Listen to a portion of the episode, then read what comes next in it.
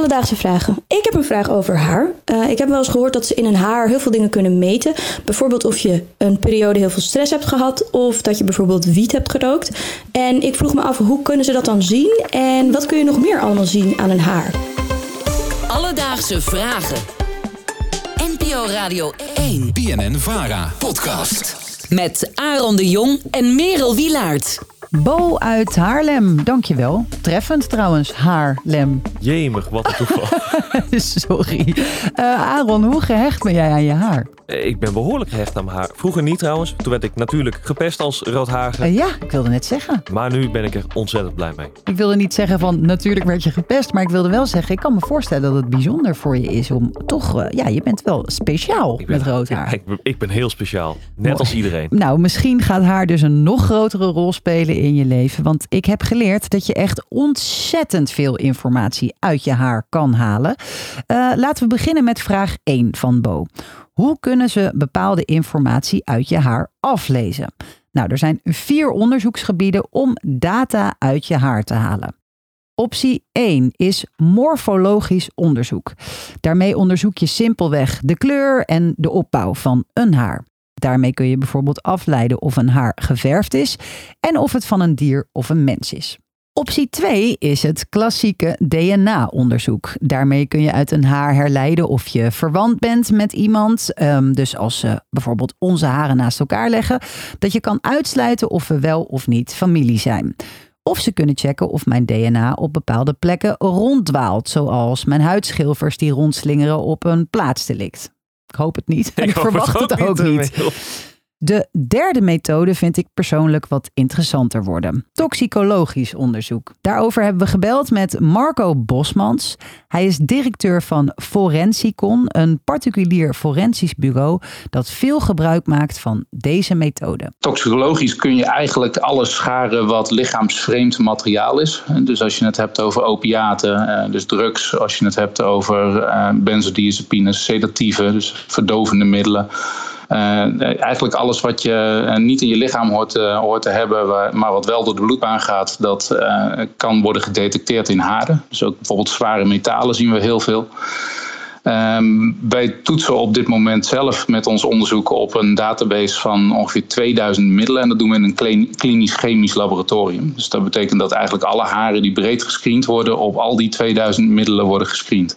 Dus uit een bundel van minstens 50 haren kan je chemische stoffen herleiden.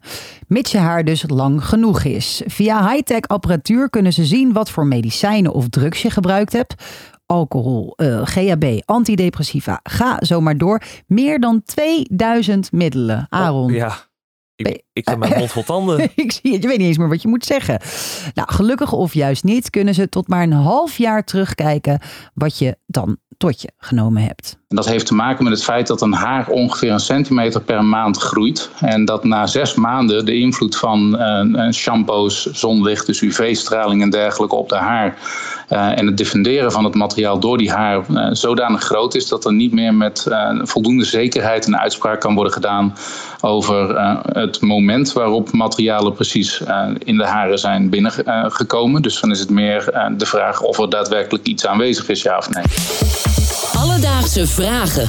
Ik heb uh, drie opties opgenoemd, Aaron. Ja. Maar er is een vierde optie van haaronderzoek.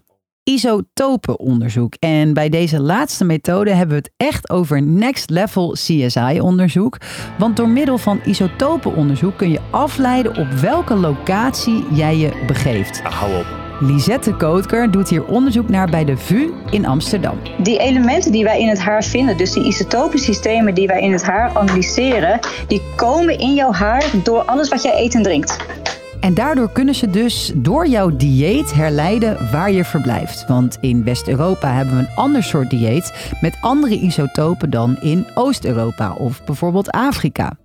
En daardoor kunnen ze grotendeels jouw letterlijke locatie bepalen aan de hand van die isotopen.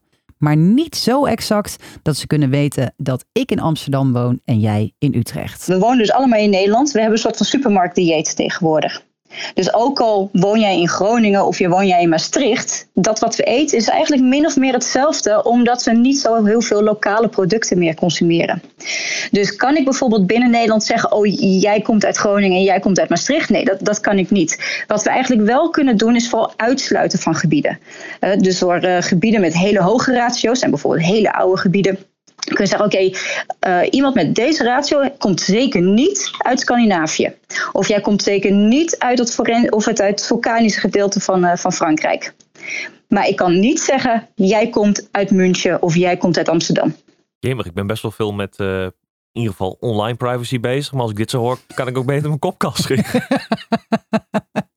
Ja, want ze kunnen bijvoorbeeld wel zien, uh, niet of jij in Groningen of Maastricht bent, maar wel of je veganistisch bent of niet. Dus Bo, wat kan je allemaal uit een haar herleiden? Nou, best wel veel. Uh, zo kunnen we zien wat voor kleur je haar is, wat je DNA is. En tot zes maanden geleden kunnen we zien of je bepaalde drugs of medicijnen gebruikt hebt. Tot wel 2000 middelen. Daarnaast weten ze zelfs in welk deel van een continent je bent verbleven.